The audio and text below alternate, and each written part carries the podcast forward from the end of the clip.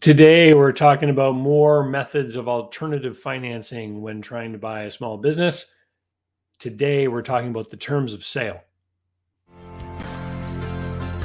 I'm David C. Barnett, and you're tuned in to Small Business and Deal Making, the podcast, YouTube channel, and blog where I talk about buying, selling, financing, and managing small and medium sized businesses while controlling risk. So, if you're looking to take control of your future through buying a business one day, or if you already own a business and you're looking to grow or exit, you've come to the right place. I talk about interesting things, I talk to interesting people, and I answer your questions every week right here. So be sure to hit like and be sure to hit subscribe, and let's get to it. Yes, the like button is very important. Please, please hit the like button. It doesn't cost you anything, but it does a lot for the channel. It helps the YouTube algorithm to know that this is good content that they should put in front of other people.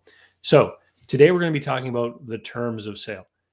Now, when most small businesses get going, and I know you're here to learn about buying a business, but most of the businesses that you bought will be started by uh, the seller in most cases.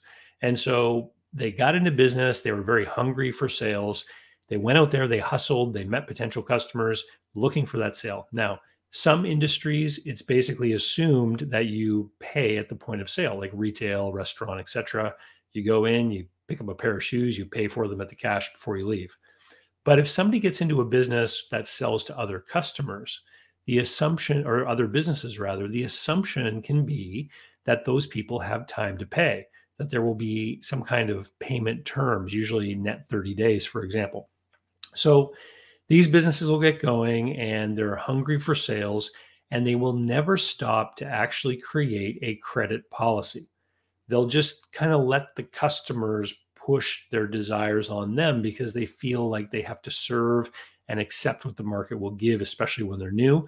And I've seen businesses that are 30 or 40 years old that have never taken the time to create a formal credit policy. They just give everyone 30 days, right? Or, and people abuse it. They pay in 45 or 60 days and they don't say or do anything. What does this mean? Well, it means that one of these businesses, when you come and take a look at it, they're going to have receivables on their balance sheet, meaning that the customers owe them money. When you evaluate that business, you're going to come to the realization that the business requires a certain amount of operating capital in order to function. This means that part of the discussion with the seller is going to be over what amount of working capital is needed and is forms part of the business acquisition whether or not you're doing an asset or a share sale. So in a in a share sale, you define how much net working capital is left in the business when you take over the shares. In an asset sale, what this is going to mean is how much inventory or receivables will be included in your acquisition on closing day.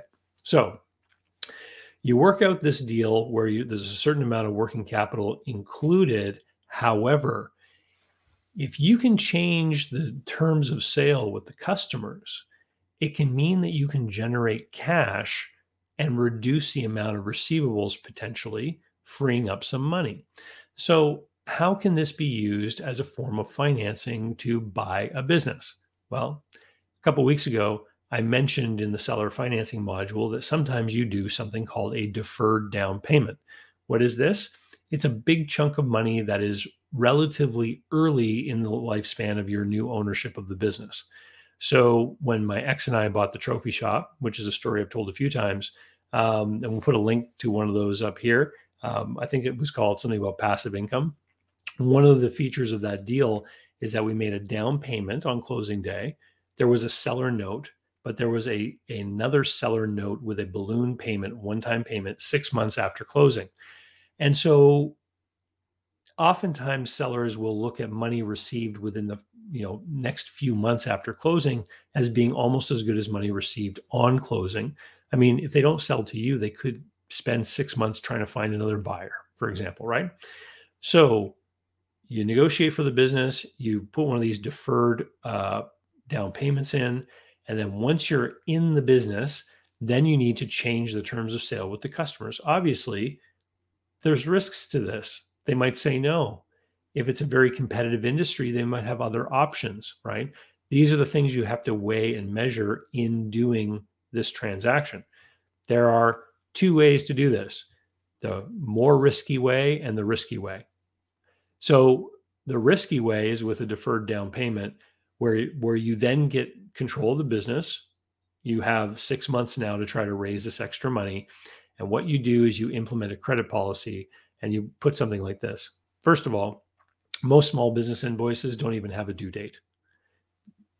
People do work, they put some paperwork in the office. Someone in the office creates an invoice. They put it in the mail sometimes. It takes a week to get to the customer's office. They open it up. There isn't even a due date on it. They put it in a pile. 30, 45, 60 days later, they mail a check. That takes another week to get to you. And so this is how you end up with big receivables. Under your new credit policy, what you're going to do is you're going to make sure that the day work is done, that an invoice is created and emailed to the customer with the credit policy attached. So the first thing is going to say is this invoice is due in full by check or ACH or direct withdrawal or whatever electronic payment by this date.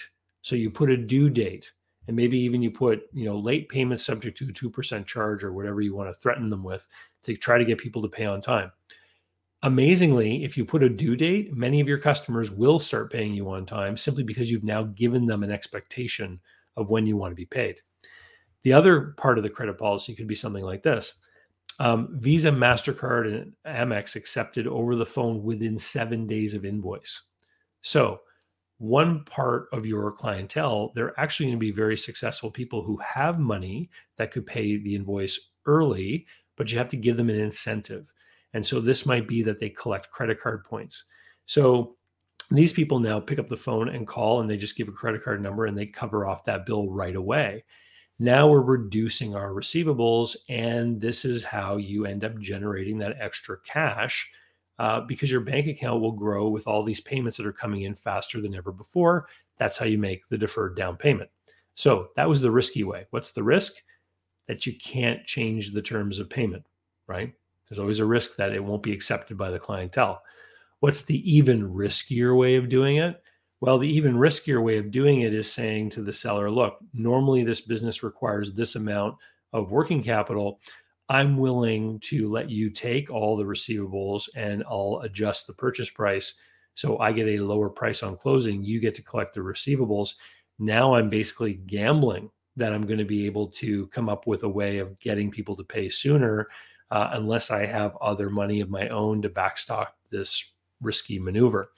Unfortunately, a lot of people get into the risky mode without ever knowing that they're getting into the risky mode because they don't have a full and proper understanding of the working capital requirements of the business that they buy. Which is one of the reasons why, if you're going to buy a business, you should be enrolling in Business Buyer Advantage, uh, which is an entire online program about how to buy a business.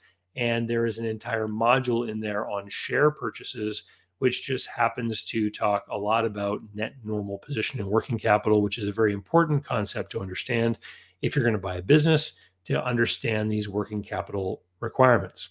So this is this is week number three of our alternative financing series, and I hope that you're enjoying it. Again, this whole series was uh, was inspired by uh, someone on Twitter who said, David, why don't you talk about alternative ways to finance a business acquisition? And if you want to join me over on Twitter, my handle is at dbarnettmoncton. And um, and with that, we'll see you next time. Hope you're enjoying your summer, and I hope you're enjoying this video series. We'll see you soon. So, how can you learn more about buying, selling, financing, and managing small and medium sized businesses? Easy. Head over to my blog site, davidcbarnett.com, where you can learn more about me and how I work with my clients. You can learn more about my books and the online courses that I've prepared for you. You can find out about how to subscribe to my email list, the YouTube playlists, etc. There's literally hundreds of hours of content there, all for free, and I'd love for you to be my guest. Special thanks go out to Jeff Alpaw Customs for being my tailor. Men all around the world can look dangerous just like me with the help of Jeff Alpaw Customs. JeffAlpaw.com. Use the code DCB10 to save. They handle multiple currencies and ship anywhere you happen to be.